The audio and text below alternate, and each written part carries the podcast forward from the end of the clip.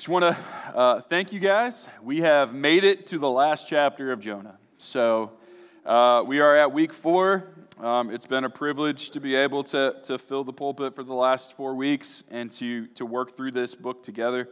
And so um, it's, a, it's a good time, it's an exciting time, a time of a, time of a lot of learning and growth for myself and hopefully uh, for some of you as well. And um, this morning, the way I want to start us, um, I want to start off with prayer and one of the reasons why is um, I don't know about you, but when we get up to come on a Sunday morning or anytime the church body meets together, right? Um, God's word tells us that where, where two or more are gathered, that He'll be present. And so um, that you're coming to be in the presence uh, of God and to worship and glorify Him. But do you come with an expectation? And that's how I want to pray as we start this morning. Do you come with an expectation? An expectation not that God's going to change the heart of somebody else in the room but that He's going to change your heart? Are you willing to let those walls come crumbling down that we have built up around our hearts so that God can keep molding us into His image? And so that's how I want to open us in prayer today that we would all take a moment just to go before the Lord, come and let Him know, God, do something great today because you can, and I want you to, and I'm willing to put aside whatever it is that's going to be in the way, to stop it, to let it happen. And so let's open with prayer. Uh, I want to be silent for just a moment and just allow you all, uh, and myself included, to go before the Lord and just seek out that expectation today for what He wants to do um, in your life and in my life.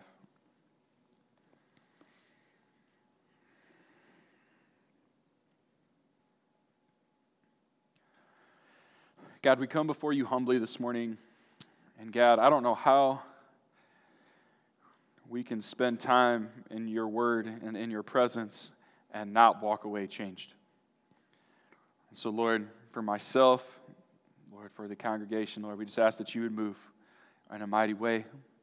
God, that you would work in our hearts, that you would mold us into who you want us to be. God, that you would transform our minds, and God, that uh, we would just gain and grow in our love of you as a result of what we see in your word today.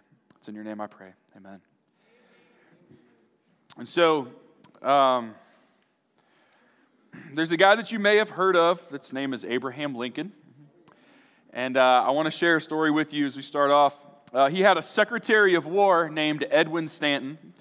And uh, this particular man was angered by an army officer that was accusing him of favoritism.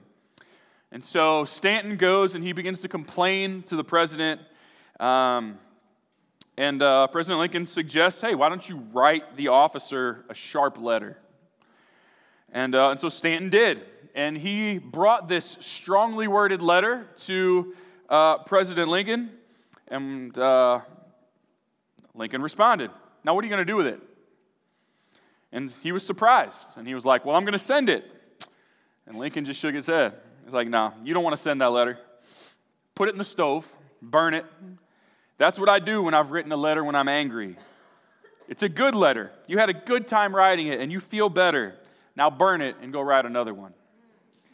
Anybody ever said something in anger that they wished they wouldn't have said? This is what we see in chapter 4 with Jonah. He speaks out of anger out of anger. Like for us, I'm sure we've all been there. Whether even as a kid, whether it's an I hate you to mom and dad, which you you said because you were angry at the time, but you, you realize maybe that wasn't really what you meant, kind of a thing. Uh, or as adults, we say things that we shouldn't say in our anger. Um, and these things, these things happen, and we see this with Jonah. And the problem is, once your words are out, they're out, and they ain't coming back in. Once they've been heard, they've been heard. And so, what we're going to see is that Jonah doesn't hold back his words that are spoken in anger in chapter 4. And yet, Scripture reminds us in Luke chapter 6, verse 45, about something about our words.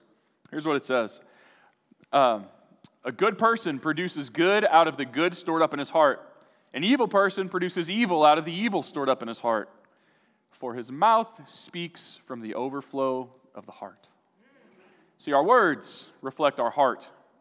And so, what we, what we recognize and what we understand in chapter 4 of the book of Jonah is we see his heart. We see Jonah's heart through his angry words that he is sharing um, throughout the book. And so we're going to get, get, get a real gauge on where he's at and, and really what he thinks. And so um, this morning, uh, we know that Jonah, through the first three chapters, this man has been through a lot, right?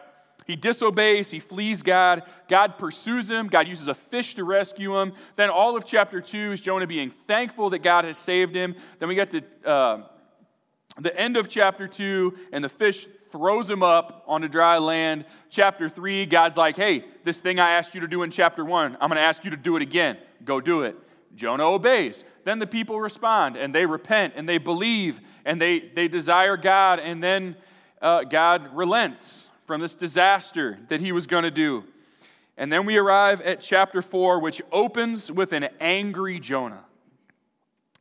And we see his heart. You see, Jonah's obedience was there, but his heart still needed some work. And uh, I think we can fit that bill sometimes. Sometimes our obedience is there. We do what we know we're supposed to, but our heart still isn't there. And God's going to continue to work in us. That's the good news. He continued to work in Jonah as well. And so I want to do as I have the last few weeks and ask uh, that as we get ready to read Jonah chapter 4, uh, would you stand in honor of the reading of God's word this morning? Jonah chapter 4. Jonah was greatly displeased and became furious. He prayed to the Lord, Please, Lord, isn't this what I thought while I was still in my own country? That's why I fled towards Tarshish in the first place. I knew that you are a gracious and compassionate God, slow to anger, abounding in faithful love, and one who relents from sending disaster. And now, Lord, take my life from me, for it's better for me to die than to live. And the Lord asked, Is it right for you to be angry? And Jonah left the city, and he found a place east of it, and he made himself a shelter there and sat in its shade to see what would happen to the city. And then the Lord God appointed a plant, and it grew over Jonah to provide shade for his head, to rescue him from his trouble. And Jonah was greatly pleased with the plant. When dawn came the next day, God appointed a worm that attacked the plant, and it withered. And as the sun was rising, God appointed a scorching east wind, and the sun beat down on Jonah's head so much that he almost fainted, and he wanted to die. He said, It's better for me to die than to live. Then God asked Jonah, is it right for you to be angry about the plant? Yes, it's right, he replied. I'm angry enough to die. So the Lord said, You cared about the plant, which you didn't labor over and did not grow. It appeared in one night and then perished in a night. But may I not care more about the great city of Nineveh, which has more than 120,000 people who cannot distinguish between their right and their left, as well as many animals? That was the reading of the Word of God. You may be seated this morning. And so we read this, and it's, it's interesting. The first thing we read is that Jonah is displeased and he's furious, and then it says he prays. Now, this prayer is going to be much different than his prayer of chapter 2, where he prays out of thankfulness for what God has done. And here he's praying in anger. And by the way, as, as we get into this, I do want us to understand that it's okay to share our anger and our frustration with God. Okay? That's not a problem. He can take it, He can handle it. He's bigger than you, He's bigger than me. He can handle it. It's okay to do such thing. But the problem that we're going to run into is uh, that Jonah's anger isn't a righteous anger. And that's where the issue comes into play. And so why does he pray? Why does he go to God? Why is he angry? Because I knew you'd be gracious and would relent, so kill me now, is his response. Does that not sound like a strange response? It's a very strange response. See, um, and Be- Benjamin Franklin says this anger is never without reason, but seldom with a good one. It's never without reason, but seldom with a good one. Thought about that. Like, okay, maybe to some degree in his mind he has right to be angry, but it's not a good reason, right? And so, shouldn't he be excited that God's chosen to save and rescue, uh, as we read later, over 120,000 people? I mean, he was surely excited when God used his message in Israel to expand their borders, right? He prayed in chapter 2 of his thankfulness for God rescuing him. And here, when someone's being rescued, he's angry? See, anger is an emotion you feel when your expectation of justice goes unmet. And Jonah thought that God was being unjust in his dealings. And so the question becomes, and God asks him several times Does Jonah exhibit righteous anger or unrighteous anger? See, righteous anger can be good uh, when it's under control, such as when Jesus goes in and cleanses the temple because it's not right for people to make a marketplace out of the temple courts. That's righteous anger. He was totally um, within uh, his power, within his rights, uh, under self control to do that. Unrighteous anger, however, is dangerous. And whenever our anger is directed at God for being God, which is what Jonah's anger is, he's mad at God for being God. That's weird. But I think we do that sometimes. He's mad at God for being God. And so his, his, his anger is very much unrighteous. Being mad at God for being God, saying that God's not who God says he is. And so, what we're going to see in this passage are a few things about what happens when we do things out of an unrighteous anger. So, let's start with the first three verses. The first thing that comes out is that unrighteous anger takes issue with the character of God. It takes issue with the character of God. And we read this in the first three verses, okay? Jonah was greatly displeased. He became furious. He prayed to the Lord. And then he, he shares um, some of God's characteristics, and then he tells God to take his life from him. See, Jonah here is angry because the Ninevites repented and then God relented. He doesn't believe that God was just in his dealing with the Ninevites. In Jonah's mind, they deserved destruction, but that's not what God chose to do. Now, as we get started, there's some things we need to point out.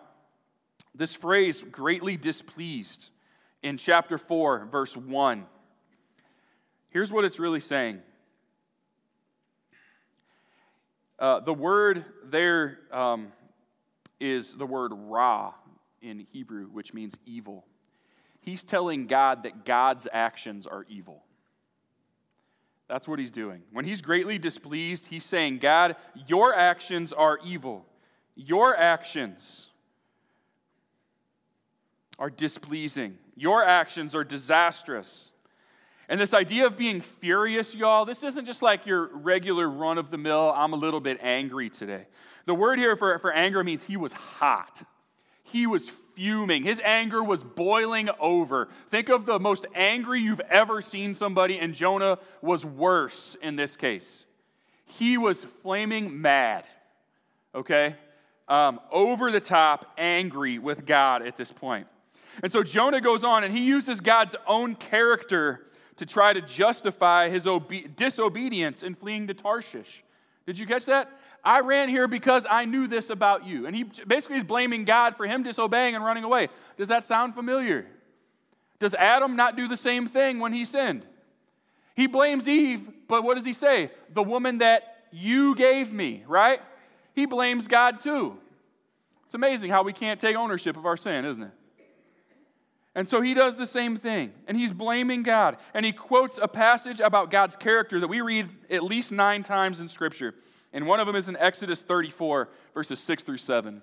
And so it says, The Lord passed in front of him and proclaimed, The Lord, the Lord is a compassionate and gracious God, slow to anger, abounding in faithful love and truth you go ahead. There you go. Maintaining faithful love to a thousand generations, forgiving iniquity, rebellion, and sin, but he will not leave the guilty unpunished, bringing the consequences of the father's iniquity on the children and grandchildren to the third and fourth generations. You see, Jonah loved those attributes of God when they were shared with him and with Israel. He hated those attributes when they were shown to others, like Nineveh. And that is a problem. See, Jonah saw this deferment of judgment as a weakness on God's part, and he disapproved of what God was doing. See, Jonah didn't believe they deserved grace and compassion. He thought God should display his anger and that he should judge them quickly. And if you remember, God gives them 40 days basically as a grace period. That wasn't quick enough for Jonah. He thought it should happen much faster. And so he has issues with God. He has issues with God showing steadfast love, showing his covenant love to people that weren't the Israelites. And he thinks they should be destroyed. Jonah desires judgment on Nineveh that he wouldn't want for himself. That's interesting. See, Jonah believes these characteristics should only be shown to the Israelites, which is ironic, right? Because he himself is rebellious.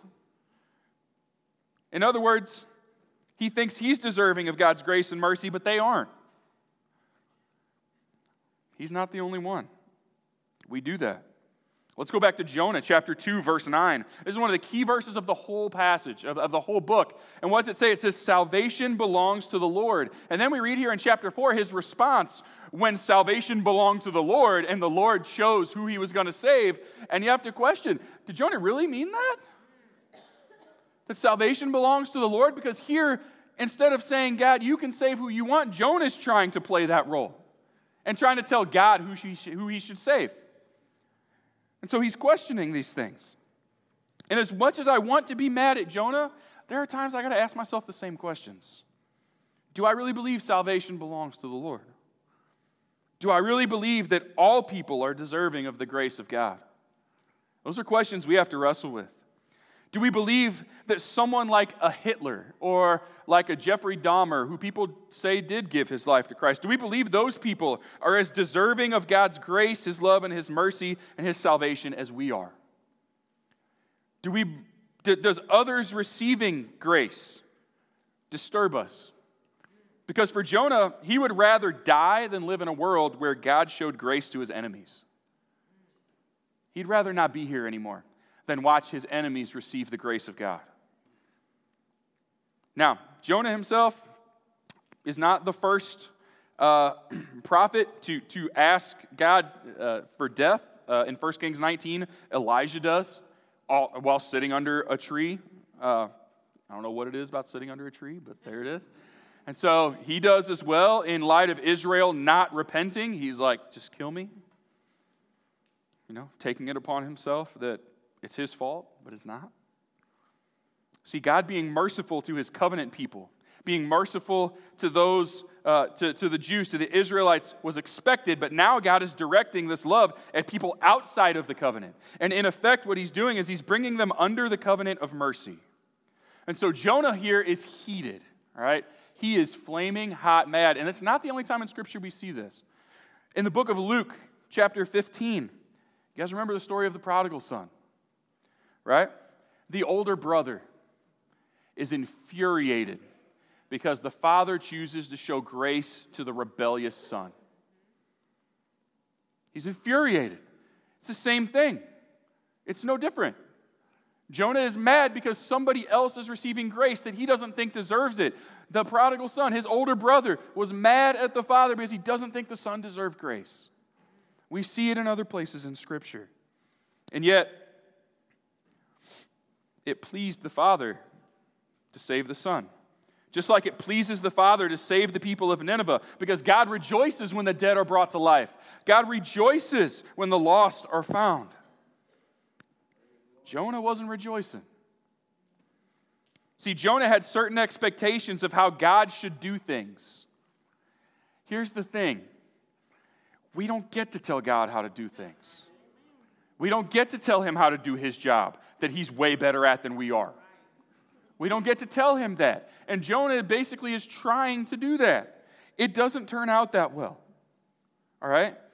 In Matthew chapter 20, verse 15, it's part of one of the parables that Jesus shares. And he says, Don't I have the right to do what I want with what is mine? Are you jealous because I'm generous?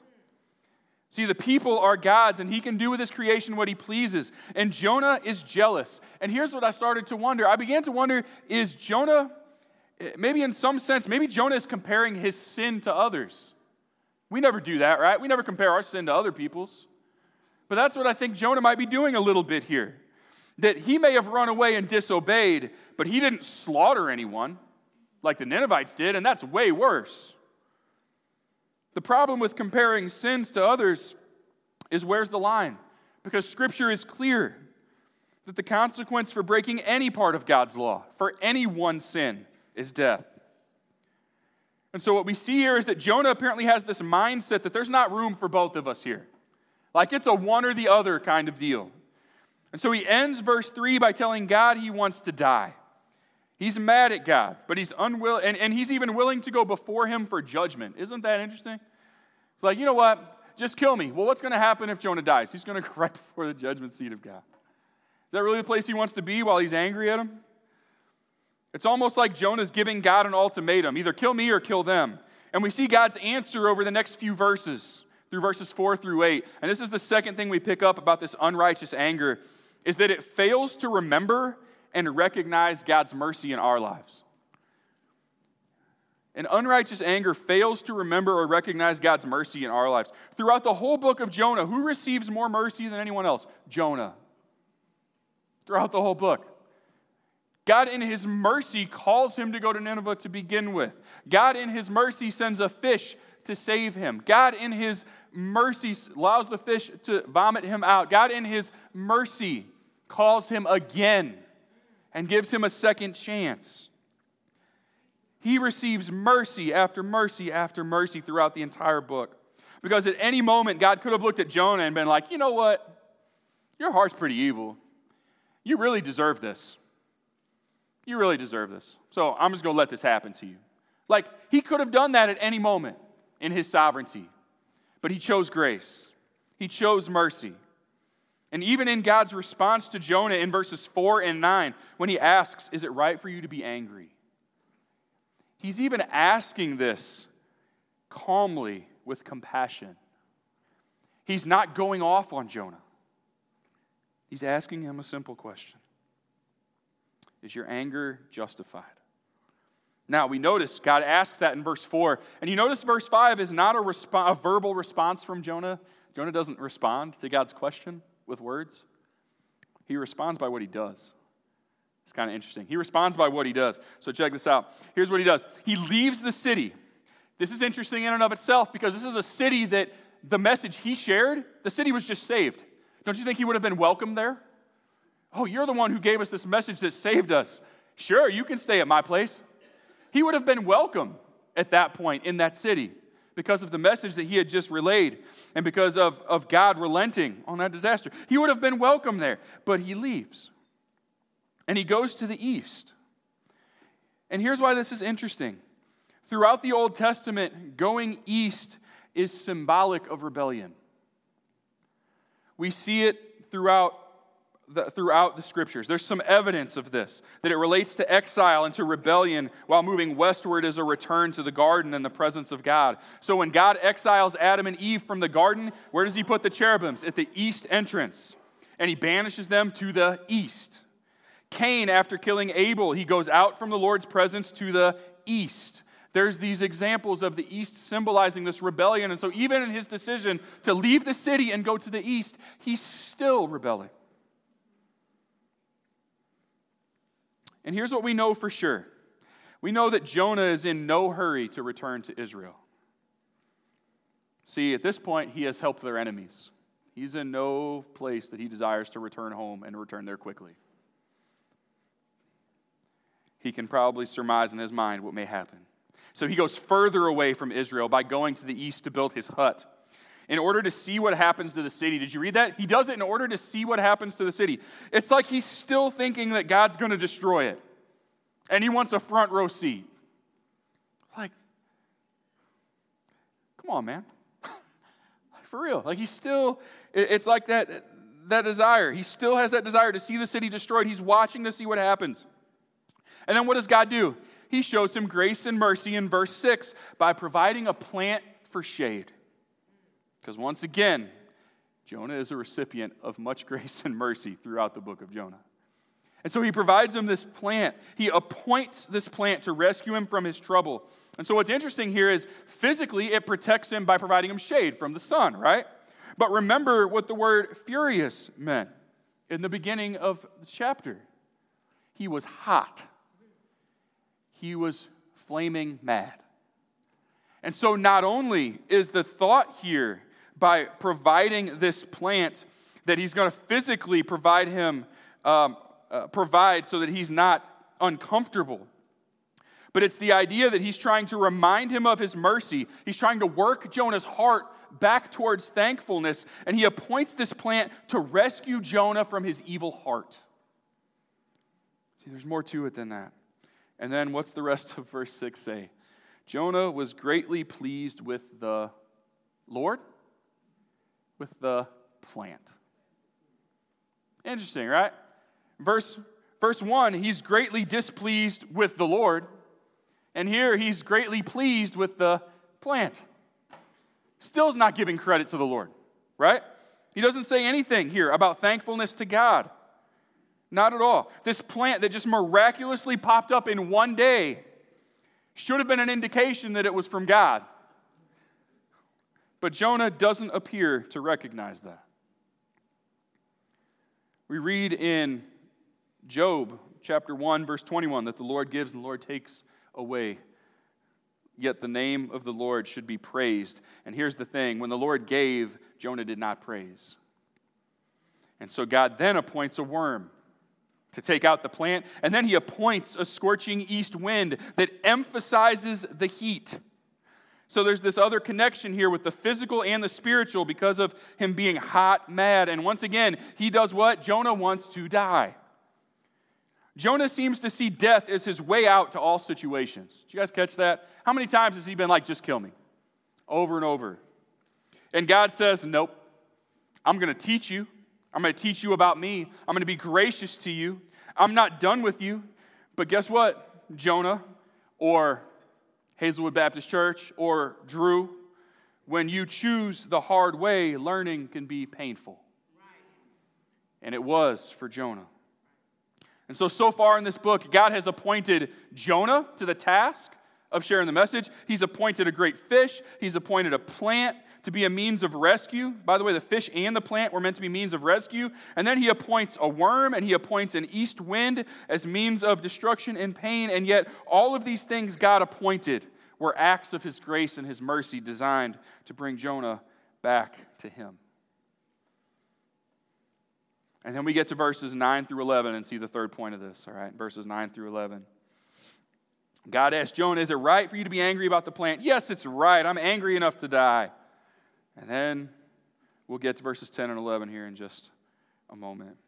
Jonah says he's angry enough to die. Jonah continues to go to that well over and over that he may see God to some degree as unfair to him. He's like, I obeyed. Why didn't you help me? God's like, I did. And you gave credit to the plant instead of to me. And then we read in verses 10 and 11, and God points out some things to Jonah. Okay, he points out some things about this plant. First, he points out basically the idea that there was only one plant, right? It was few in number, which made it less significant. And then he points out, Jonah, you didn't create this plant, you didn't sustain this plant, you didn't nourish this plant, you had nothing to do with it other than you were the recipient of its shade. You didn't do anything to it. And then he points out, hey, this is temporary. This plant lasted a mere day and it was gone. That's the thing that you care about the most? That's the thing that you're angry about? Something that was going to last a day that you had nothing to do with whatsoever? Jonah valued this temporary thing that he had no investment in over the people of Nineveh. And in verse 11, God speaks of Nineveh. And you notice he calls it a great city again. And I've intentionally not shared this with you, waiting until chapter 4. Remember, it, was, it says it's a great, uses the term great 14 times in this chapter, if you remember. And yes, it was great in size. But the other reason for calling it a great city, the other meaning of the word, is that what God is saying that the great city of Nineveh, he's saying this is a city that is important to me. That's what God's saying. This great city, this city that is of great importance to me. That city is a great city.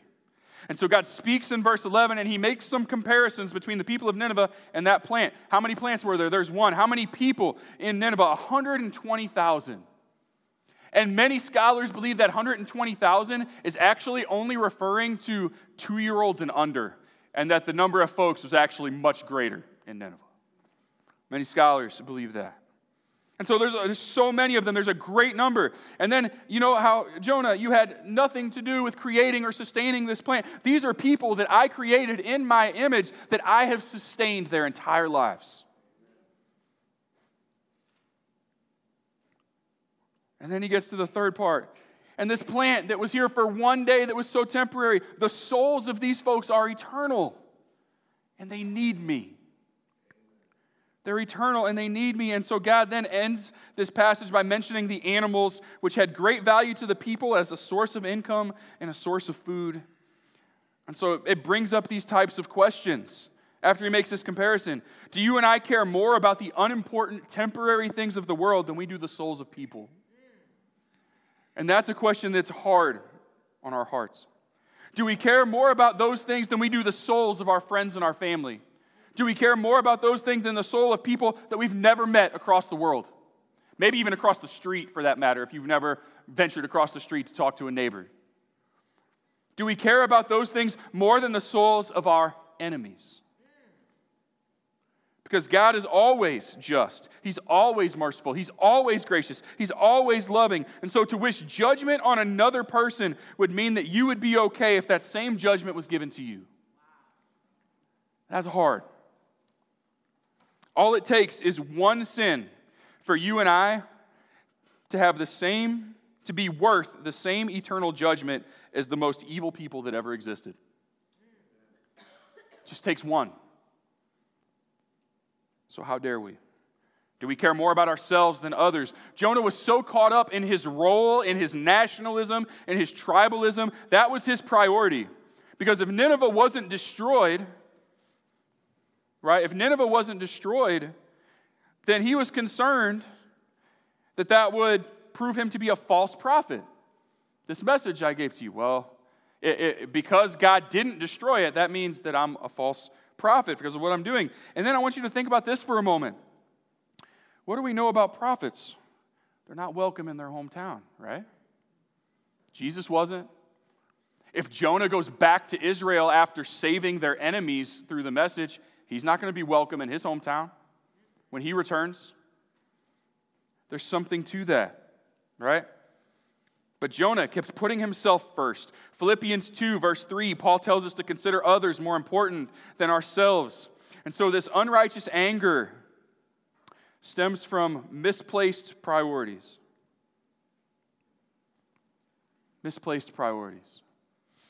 Ones that always consider earthly things as more important than eternal and heavenly things. And we get to miss opportunities to share the good news with folks when we do that. So as the chapter ends, we see that it ends with a question. Does that drive anybody else crazy? It's like, where's the closure here? There's a question, Jonah doesn't respond, it's just there. And I think that's like that for several reasons. Um, one of them being this if Jonah wrote the book, and many believe that he did, that probably tells us that he got the message because he would have wrote this after it happens. And who is going to write a book that paints themselves in a terrible light on their own accord? Nobody. We want to make ourselves look good. And so, we th- in, if Jonah wrote the book, then this is a sign of obedience by him in writing this out. Um, the other thing I think that's even probably more important than that why can God end it with a question? because it's appropriate that God gets the last word. It's appropriate that God gets the last word. You're not going to get the last word in a conversation with God. You're not. And Jonah wasn't either. And so God gets the last word here. He calls out Jonah for not caring for humanity, the thing that God cares about the most. So, what could Jonah say in response? But, but, but, no, just don't even try. Just keep your mouth shut. It's not worth it right? So maybe he finally learns to keep his mouth shut. I don't know. But God gets the final word here.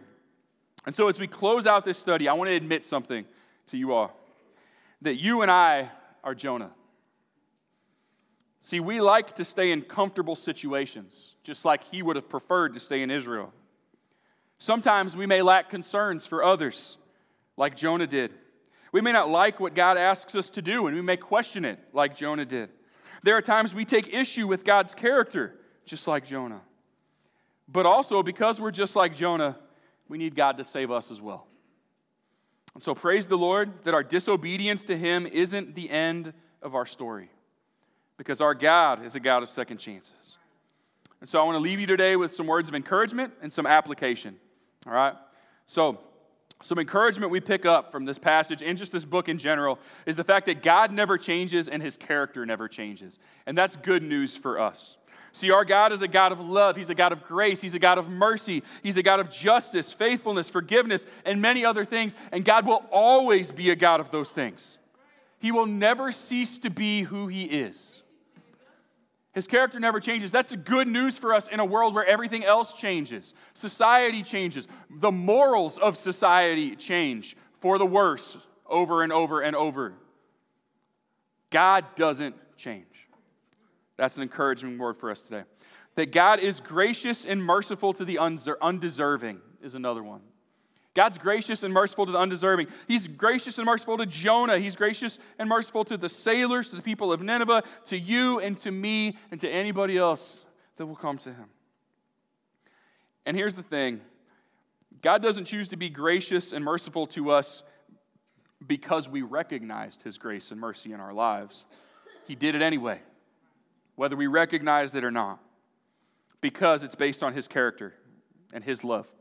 And so he's merciful to the undeserving. And then God desires for all people to be saved. 2 Peter 3, verse 9 says, The Lord is not slow in keeping his promise, as some understand slowness, which, you know, think about Jonah wanting God to do this quicker, right? Instead, God is patient with you. Thank God for that, because we don't usually get it the first time not wanting anyone to perish, but everyone to come to repentance. That's his heart. We see God save pagan sailors. We see him save evil, horrible Ninevites, and we see him save a rebellious, disobedient Jonah. He desires to save both the Jews and the Gentiles, which means that every person that's living in this world today, God would desire for them to repent. So, application, what's this mean for us? A few things. One, that we can trust God's character. All right, we can trust God's character. We don't have to understand everything about his character, y'all. We don't have to. That's part of Jonah's problem. He wanted to understand everything about how God works, and it didn't work, okay? We don't have to understand everything. I don't have to understand how God can be 100% love and 100% just at the same time all the time. I don't have to understand that but I can trust it because it's proven faithful. If you're a believer, he's proven himself to you over and over, and we can trust him to be who he is, to be a constant for us and to be faithful to us. See, Jonah wanted to understand everything, but he couldn't, and we can't either. What we can do is see how he's been faithful and trust him to continue to do that. Another element of this is we need to reflect God's character, all right? We need to reflect God's character. So, Think about it in the New Testament. God tells us to love others. How? As I have loved you, right? Forgive others. How? As I have loved you. You see, we're supposed to be reflecting the, the character of God that He shows to us. We're supposed to reflect that to others.